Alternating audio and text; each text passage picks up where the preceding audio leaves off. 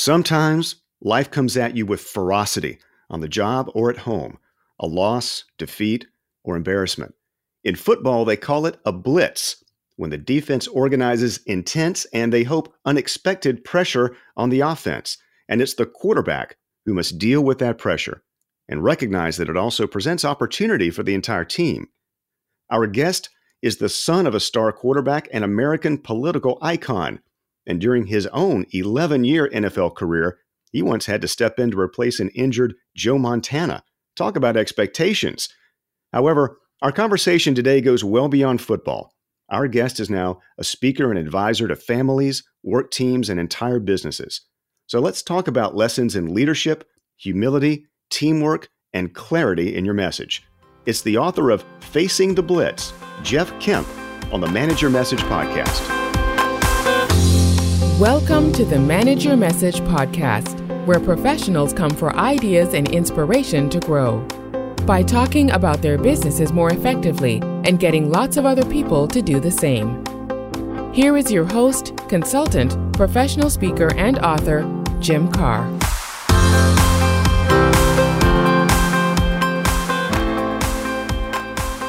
Come on in, and thanks for joining us. I'm Jim Carr. The setup for our guest today is pretty unique in several ways, and we should start with how he and I first met. It was several years ago in Little Rock, where our growing family had our home in the proverbial and literal suburban cul de sac. A couple of houses down, some new neighbors were moving in, but I hadn't met them yet. One day as I left the house, I heard this warm, strong voice, Hello! and found a man walking down the cul de sac to shake my hand and introduce himself.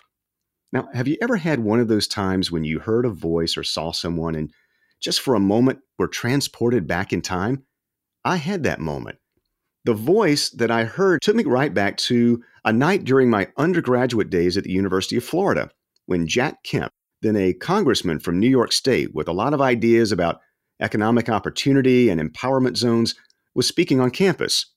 That night helped me to actually get interested in economics, to make sense of it, and to see it in an optimistic way. That voice, that face, that new neighbor I was meeting was just so Jack Kemp. And then the new neighbor introduced himself as Jeff Kemp. Yes, it was Jack's son. And there was another connecting thread. Jack Kemp, that former congressman, was not only Bob Dole's running mate for vice president in the 1996 presidential election, he was also a star quarterback. He played briefly in the NFL, but was a big time star in the American Football League, which later merged with the NFL to form the league we know today. Jack Kemp was the AFL's most valuable player in 1965 as quarterback of the Buffalo Bills. So now back to his son and my new neighbor, Jeff Kemp. Jeff was also a familiar name in football. Where had he played? It, it came to me, though. Jeff had also been an NFL quarterback. And wasn't he the guy who had to take over one season for the legendary Joe Montana? As it turns out, Jeff Kemp quarterbacked in the NFL for 11 years playing for the 49ers, as well as the Rams, Seahawks, and Eagles. He and his father Jack are one of only a handful of sets of fathers and sons who played quarterback in the NFL, including some names like Simms, Griese, and Manning. So, what was Jeff Kemp doing in Little Rock? Well, after his playing days, Jeff began work as a speaker and counselor, working with couples and business leaders. He had come to Little Rock to join an organization called Family Life, networking and speaking on how to strengthen families. We've come to know each other well as friends, and Jeff is working on his own now, doing more and more work these days with business leaders and companies, applying principles of learning and teamwork to improve their performance. Jeff is the author of Facing the Blitz Three Strategies for Turning Trials into Triumphs, which includes a foreword by the legendary coach Tony Dungy and endorsements from people such as Mike Holmgren, William Bennett, Pat Lencioni, and Jim Nantz. I've been nagging Jeff to join us on the podcast for several reasons. First, his story is pretty unique, and I believe we can all benefit from it. He had a great example from his late father, but there must have been heavy expectations that came along too. He played college football at Dartmouth, not exactly a football factory. How did he even get noticed? And what's it like to step in for Joe Montana? What's it like to hear the cheers and boos from an entire stadium? How do you keep going in an environment where you're only as good as your last play? And for a conversation on business messaging and management, what must he have learned along the way from coaches such as Bill Walsh and Mike Holmgren? And what applies today, far away from the football field and in modern business? Jeff Kemp, welcome to the big show.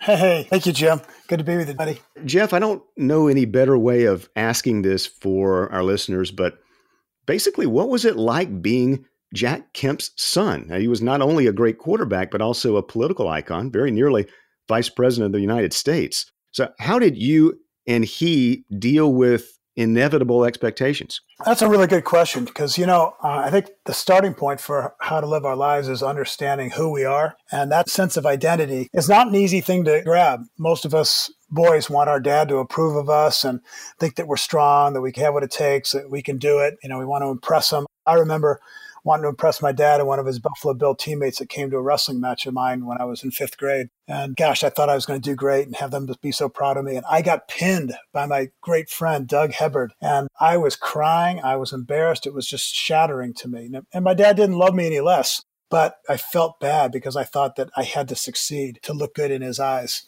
So I never knew anything different than my dad being a professional football player and then a congressman so, in that sense, I grew up with these expectations that I also would be a leader. My dad always said to us, You're a Kemp, be a leader. And he wasn't saying you need to be first string or you need to be the greatest. He was saying, you set the course, you know. But I kind of interpreted that, Jim, as I got to be first string. I got to be on a good team. I got to perform well. So I put pressure on myself because of who my dad was. My dad didn't put pressure on me. He was pretty good at loving me unconditionally.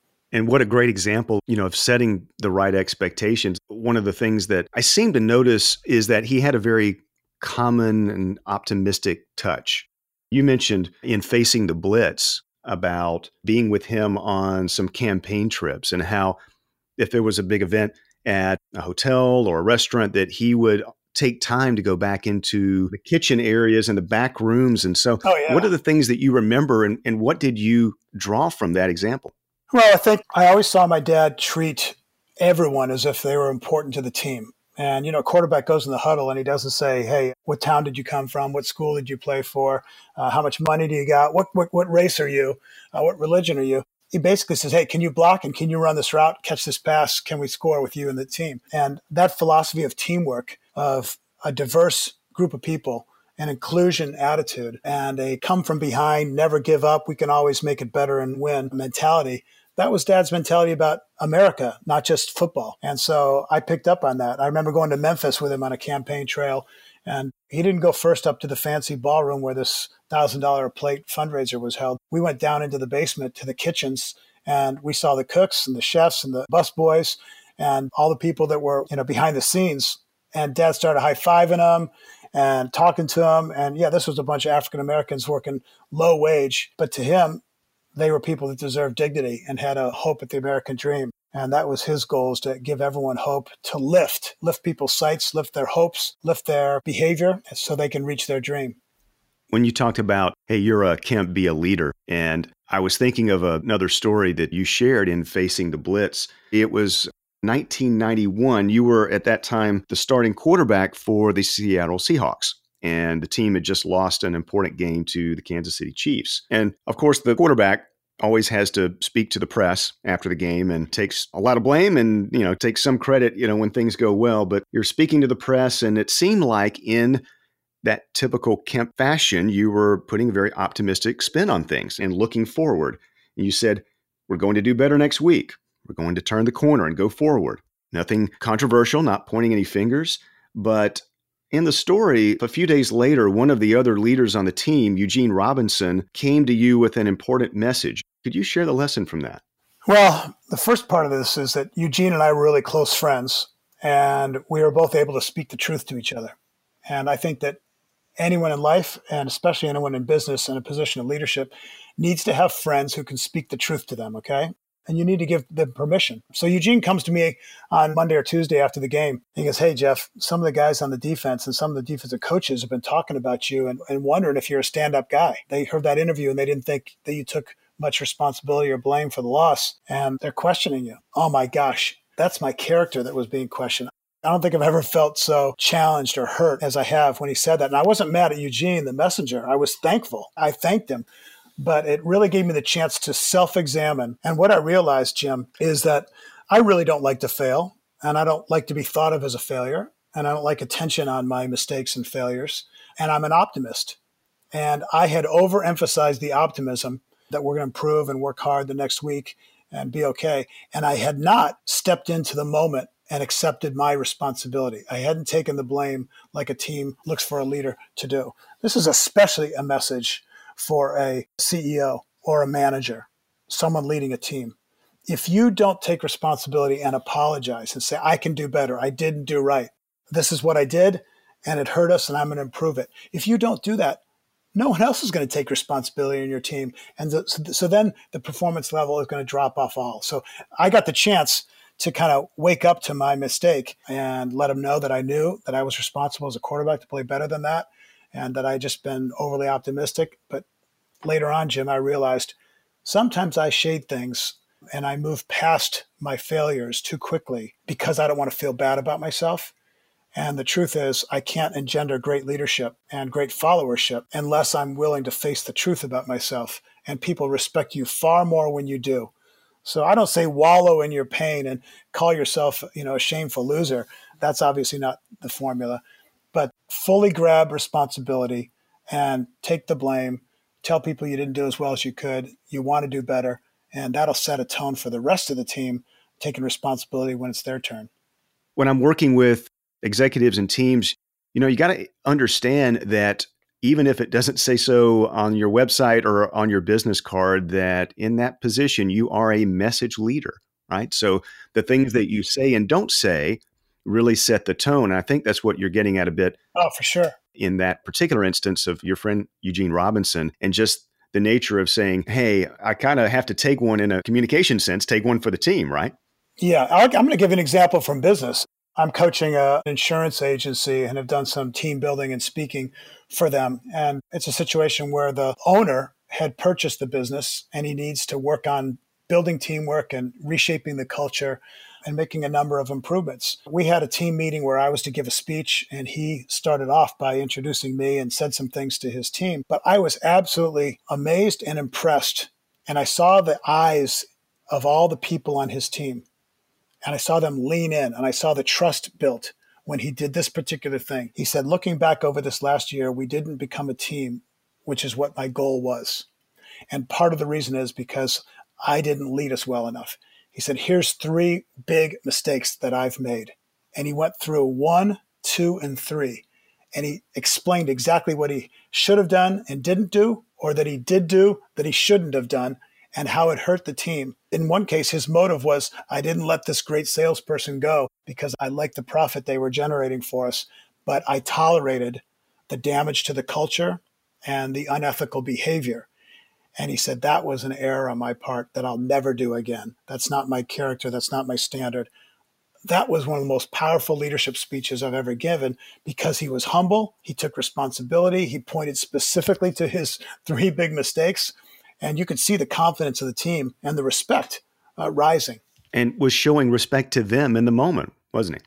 Oh, for sure. When you tell people the truth, you're showing respect to people. There's a special relationship, I would think, between quarterbacks and wide receivers. Certainly in the offensive line, and even if you're not hey, a big time football fan, the offensive line are the people that basically keep the quarterback in one piece. But the wide receivers are the ones out there, you know, catching the passes. The receivers are supposed to make it easy for the quarterback, and the quarterback's supposed to make it easy for the receivers. My oldest son message managers as a receiver for his high school team. And the instruction he gets from his coaches, the admonition from his coaches is that basically, if you can touch it, if it's in your zip code, you're supposed to catch it. Yep. But Jeff, the goal for the quarterback is to make it super easy for the receiver, right? You're supposed to throw the ball into a very, very tight diameter. Yeah, here's here's what happens, Jim. In the summer and training camp at NFL teams, the receivers are in one meeting room and they're taught their responsibility. If they can touch it, they must catch it wherever it is. Jump up and get your ribs blown up. Miss six weeks, we'll put another guy in for you. We need that catch.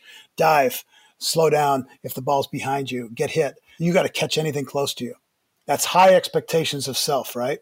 The purpose is to make the quarterback's efforts and the lineman's efforts pay off. Meanwhile, the quarterback is taught in his meeting room, you're accountable to throw the ball to a one foot diameter of accuracy, perfectly leading the receiver so he doesn't have to slow down, dive, jump up, and he can keep running for a first down and be protected from the defenders. So the quarterback is expecting high standards of himself, the receiver high standards of himself.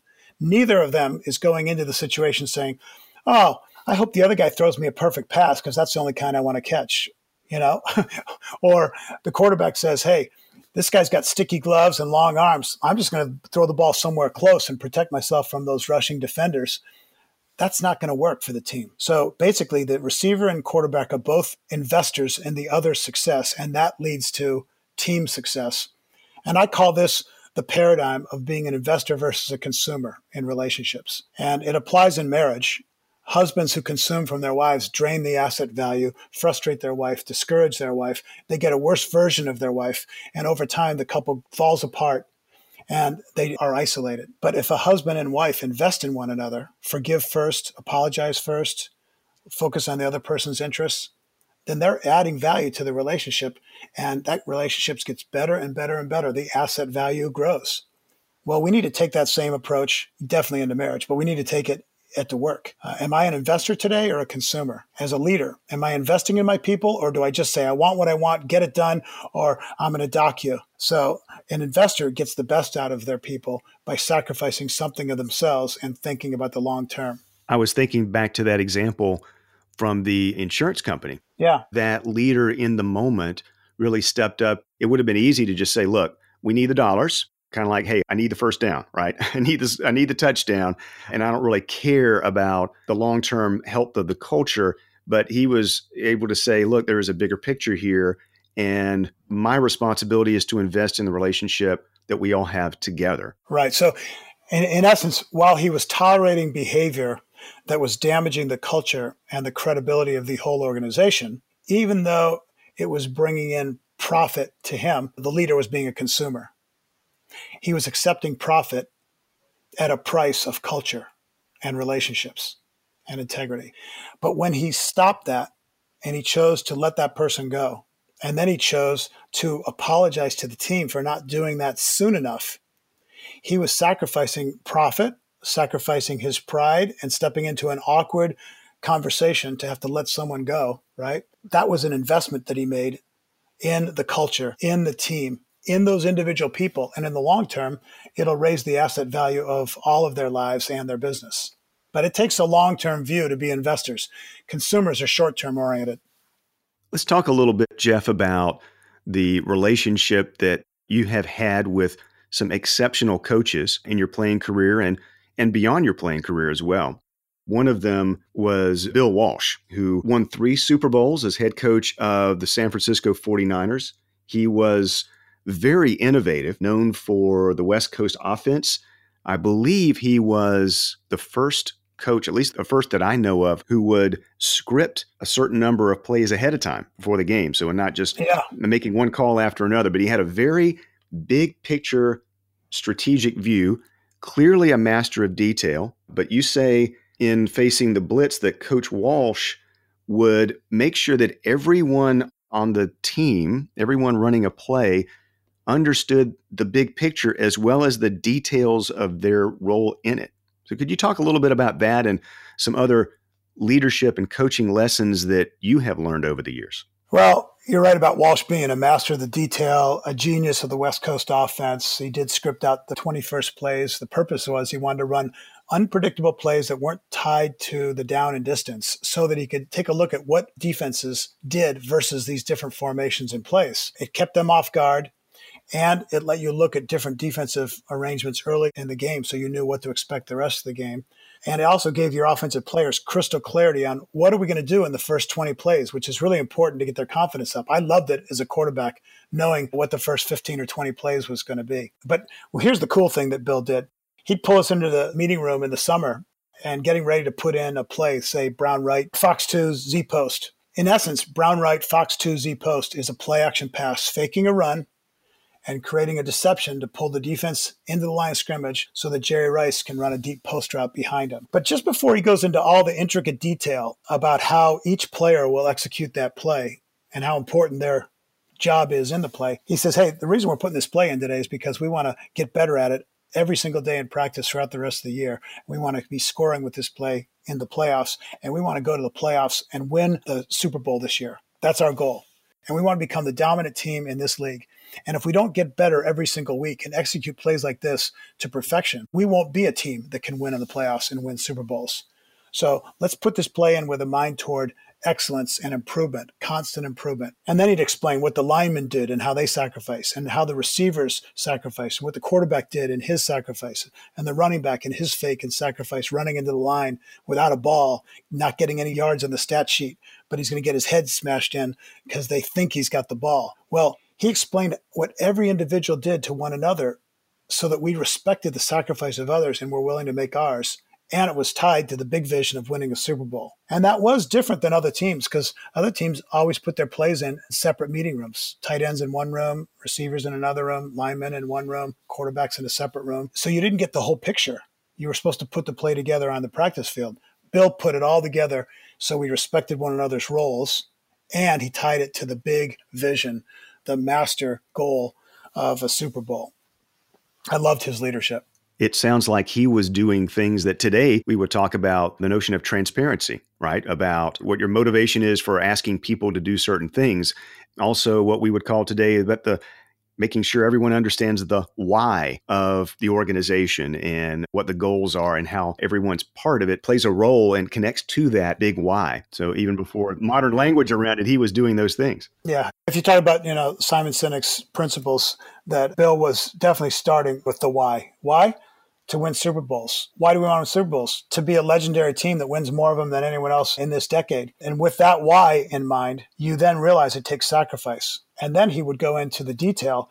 But I think what set him apart was he made sure that he taught all of us certain aspects of other people's job so that we had a higher respect for their individuality and their contribution and their sacrifice. And I think many times, you know, uh, a, a husband and wife in a marriage, the husband thinks, man, I'm the one that, that has to do all this travel and I got these long hours and I got to bear the load financially. I got to coach all these little kids' teams. I do so much. Meanwhile, the wife is thinking, man, I have this job and I've taken care of three kids and I keep this house clean and I plan all our birthdays and all our holidays and I handle our billing and our finances. And they're both thinking about what they do and not appreciating what the other does. And they're not doing it to serve the big cause. They're doing it because this is what I have to do. This is my job. Well, that drains the energy from a relationship. But if you articulate what is the big why, the big why in this marriage is that we would be one team, that we would be one couple who loves each other and supports each other and complements each other. The big why is that we're going to raise our kids to know how important our love is and that they're secure in our love. And we're a married couple and our family anchors around this great marriage. Well, you're going to raise kids that know how to get married someday, how to choose a good spouse take that idea into business. Do your people know the 10 year plan? Do they know the why? Do they know the value of your culture? Have you made it clear that you're not just trying to make a profit, though you do want to make a profit? You're trying to make an impact in people's lives. If they know that why, then you can start explaining to them why the person in the mailroom and why the person in tech support and why the person on the phone for service and why the person traveling the country in sales and why the person in you know marketing and messaging why they're all important and it's okay for them not to be good at everything someone else is good at their other thing so start with the why and then get specific not just about one person's job but help them to understand the value and sacrifices and some of the detail of other jobs so the really big idea that bill walsh as a leader brought to us was he started with the why to win super bowls and then he brought us all together and then he showed us what our individual roles were so that we understood the sacrifice and the importance of one another, which really creates teamwork and it increases individual sacrifice when you know the why and you know that others are sacrificing. You have more respect for one another, which is what creates trust. You know, trust is the key component for teamwork, Pat Lencioni says. So Walsh really accomplished that in a fabulous way by bringing us all together and combining the detail with the why. Jeff, you organized, obviously, your book and a lot of the counsel that you give to your clients around this concept of the blitz. And again, for you, maybe non football fans or those that don't follow it as closely, you certainly know it better than I, Jeff. But a blitz is a strategy from the defense that's trying to come at you in an unexpected way with ferocity and speed, and they basically want to force a big mistake. Now, it's risky on the defense's part, too, because if you attack from one way, you will naturally somehow be vulnerable in another way.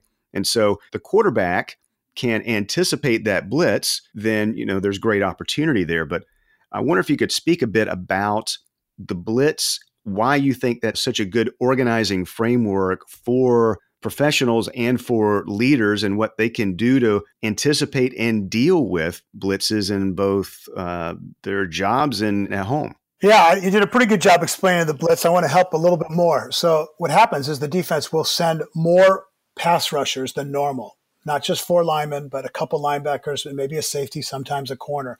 And that means that you have a lot less people to protect, and there's a greater likelihood that you'll get hit sooner on the offense as a quarterback. But they have fewer people to cover the pass, so they're vulnerable, and it opens up some areas downfield, typically man to man coverage. And great quarterbacks are exciting. They're lick, licking their chops. They're saying, bring it on. Give me a blitz. Drew Brees wants it to happen because he knows it's such a good opportunity. And uh, the blitz is a crisis. It's both danger and opportunity. And they're right there in this short time, instant moment. So if a team is prepared for the blitz, if they've looked at film and been coached on the practice field, how to adapt, how to adjust, how to change their route or shorten their steps as a quarterback, get rid of the ball sooner, throw it to a different location, they can complete a touchdown pass and turn the blitz into the greatest play of the game. So the first thing you need to know is that blitzes are coming. You need to have a realistic view that life is imperfect, technology fails, salespeople have a, a, falling out with you. Another company competes with a product you didn't expect in a way you didn't expect. We get cancer and sometimes we lose our job and the economy turns south. Bad things happen, but blitzes are opportunities. So you need to have an opportunity mindset. The reason they're opportunities because they wake you up to, in my view, a, how much you need God in a relationship with God and His healing, His forgiveness, His power, His hope, His principles. B, it opens you up to your need for good, close teamwork and friendships. You can't face blitzes alone. And thirdly, it opens you up to the fact that you need to change. Like I got blitzed when my friend Eugene told me that the team thought I was a slacker and not taking responsibility. It was an opportunity to go rebuild relationship with that defensive coach, act differently to the other players, and start growing as a person who did take responsibility. So the blitz gives you the chance to change your character, but it also gives you the chance to change your behavior and sometimes businesses try something brand new because of a blitz that ends up being their greatest pathway for the future. And you wouldn't have tried it if you didn't hit an urgent crisis. So that's the perspective on the blitz. You need great teamwork, you need an opportunity mindset, and you need to be willing to sacrifice and focus on others, not just yourself, saying, Oh, I didn't want this to happen. it happened. What are you going to do? Let's reach out and treat other people great, build a great team, and invest in our customers through this period given those principles with the blitz and the kind of work that you're doing today i mean where do you see the biggest most important most potentially damaging blitzes coming at business leaders business owners and managers today? And how are you helping provide counsel to them? Well, the blitzes do come in a lot of forms, but number one would be excessive busyness and taking too much on your own shoulders even if you're succeeding well and building a good business, there might be a sense in the business owner that I'm losing the heart of my wife or my husband. I'm losing the heart of my teenager. The relationships on this team are not as strong as they should be, and, and some silos are developing. Some pride and egos and division is developing. We're really not ready. If some big challenge hits us, we're not ready for people to pull together and solve problems like they're all owners. And a lot of that has to do with the fact that entrepreneurs have succeeded with a certain formula, and that formula isn't what will help them grow to be a fabulously led, empowered organization. They need to stop making all the decisions and start letting the decisions be made below them and teach people how to make decisions. Get input, look for advice above you, below you, to the side, and to the client. So the blitz is, I think, number one, when success is happening and the economy is strong, you get so busy and it's such a competitive world that your business owns you and your relationships, and you have some struggle with that home life and balance. Secondly, you have some struggle with the relationships with people on your team because you're not slowing down to build them. And then the blitz can happen when the economy is tough. then all of a sudden financial pressure makes you make bad decisions. And there's a lot of stress. So the thing that I do is I run something called the Champions Huddle. I bring CEOs and business owners apart for a Thursday night, all day Friday, most of Saturday, and we take a look at who are we as a leader? What are we basing our leadership in? Who are we in relationships to the people on our team and to our family? What is our long-term vision? And then how will we get there? You're not going to get there without great teamwork. So the real value out of the Champions Huddle is you'll develop a game plan, your own game plan based on the principles and paradigms and lessons I was talking about from Bill Walsh, Steve Kerr, Pete Carroll, John Wooden, Pat Lencioni, and other good business examples. You'll shape a game plan for building a strong team, a trusting team, a candid and a truthful team, a team that understands its big why, but has a commitment to investing in relationships and respecting one another's roles. So that'll be the big value add to the business that makes you more profitable. But you'll also learn how to create some balance and kind of regain the hearts of both yourself and those loved ones in your life.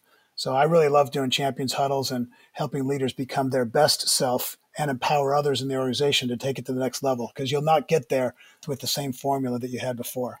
How can people learn about the Jeff Kemp team, how to be in touch with you and be in touch with the book and just your ideas of how you're working with leaders today? Well, they can reach me at my website. It's jeffkempteam.com. My email is jeff at jeffkempteam.com. Pretty simple. Jeff at jeffkempteam.com. I'd love to hear feedback from anyone that was listening today and wants to talk about these things further, or I can help them out. But if you go to jeffkempteam.com, you'll explore what the Champions Huddle is and what my team training and speaking is all about in this area of teamwork, relationships, trust, facing blitzes, turning negatives into positives. And a large part of my life is shaping the lives of men to be men who are strong on behalf of others, not who are consumers and just about themselves. So I do an awful lot of speaking and organize groups and retreats uh, for men around their identity and their marriage and their fathering and their friendships, because none of us can do well if we don't have close friends that are keeping us honest, helping us grow, and pointing us in the same direction. And it's fun. It's fun to have friends. It's fun to have a huddle. It's something that too many men don't have. I think women have an advantage over men in that sense and that they're wired for a relationship and they kind of keep their friendships going. But I think every one of us, men and women, need to remember that you need to have a small huddle of friends that truly are committed to your growth and your well being, not just to saying what you want, not just sharing some entertainment experience, but really they're in this to make you a better person and you're in this to make them a better person. That's the type of friends that I want to cultivate. And I think every business leader needs that because it's lonely at the top and you got to create close friendships that help you stay anchored, stay real, and treat your people with respect and relational priority. Message managers. Jeff and I had a quick word before we began recording today, and Jeff had the wish that we not be too fluffy or conceptual. But I think, as you put it, Jeff, Let's make sure we're real and raw enough to really help people with what they're facing today. And I think we've done that. Jeff Kemp, my friend, thank you so much for joining the Manage Your Message podcast. My pleasure, Jim. Thanks for joining us on the Manage Your Message podcast. You won't want to miss a single episode, so make sure you subscribe to the podcast. And please take a brief moment to rate and review. The five star ratings are the ones that matter so that it's easy for other professionals to find us and join the fun. If you find these conversations useful in your business, then I can recommend another free weekly resource, the Message Manager Memo. It's a brief weekly email with practical tips and examples. You'll actually enjoy seeing it in your inbox. It takes about, oh, 10 seconds to sign up on my website, jimkarrh.com, K A R R H. I would be happy to connect with you on LinkedIn, and you can follow me on Twitter at Jim Karrh. And let's talk directly. You might have suggestions for the podcast or want to bounce a messaging idea. Perhaps your organization needs to sharpen its message and equip more people with the tools and confidence to share it widely and consistently. Perhaps you know of an association or company that would be a great fit to have me visit as a professional speaker. You can email me directly at jim at jimkarrh.com and set up a time to talk by phone if you like. My mobile number is also on the website. Try to keep it simple. We have three steps, no pressure. You and I have a phone or Zoom conversation for a few minutes. We assess what it is you're trying to accomplish and whether I can help. And if so, Then we begin to put together a plan. As always, I appreciate your time and enthusiasm for letting your world know about what you do and its value. Until next time, message managers, thanks for joining the conversation. Thanks for joining us on the Manage Your Message podcast with Jim Karrh. You'll find show notes and other resources at manageyourmessagepodcast.com and jimkarrh.com. Please help us serve you and other message managers by subscribing to, rating, and reviewing this podcast. And connect with Jim on LinkedIn and on Twitter at Jim Karrh. Until next time, we hope your business message is shared well and often.